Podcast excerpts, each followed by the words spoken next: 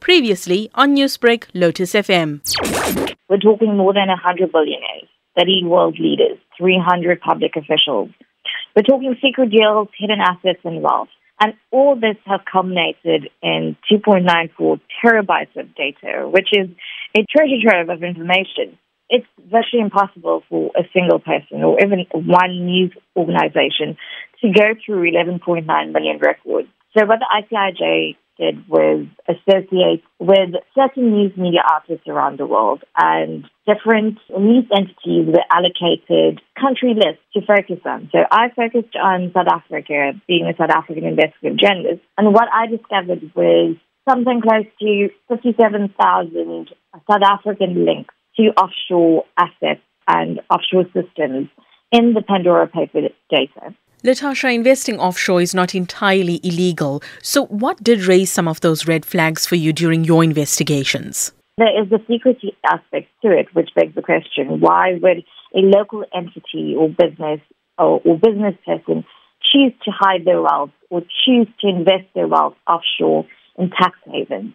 And that's what raised a lot of red flags for me with regards to my investigations into the data. So the ICIJ, the International Consortium of Investigative Journalists, will be, over the course of the next few weeks and months, breaking individual stories pertaining to high-profile figures, figureheads, fugitives, oligarchs, celebrities, football stars, and more whose business dealings in tax and secrecy havens, whether they're legitimate or not, have now been uncovered through the Pandora Papers. So 11.9 million documents, which took over 600 journalists to really sift through.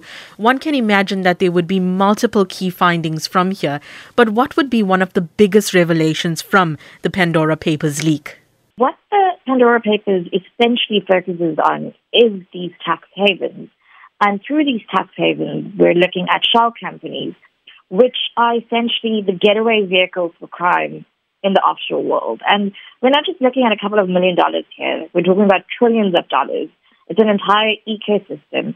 And these are stories that can't be broken all at once. It's going to be told over the next couple of months, and it's going to have global resonance. And a lot of high profile people, politicians, celebrities, are going to have to face the music with regards to their so called hidden wealth the Pandora Papers leak has been described as the Panama Papers leak on steroids, which really explains the magnitude of this expose.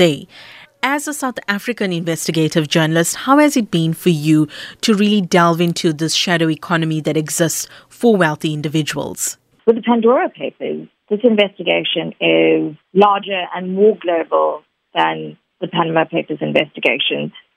Provides more than twice as much information about the ownership of offshore companies and in all the new leak of documents just reveals the real owners of more than 29,000 offshore companies, something that's unprecedented, something that wasn't revealed through the Panama Papers.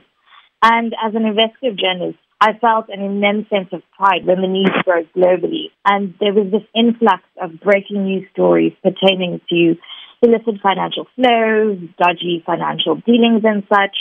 And the magnitude of the Pandora Papers is going to have resonance for the next years to come. Newsbreak, Lotus FM, powered by SABC News.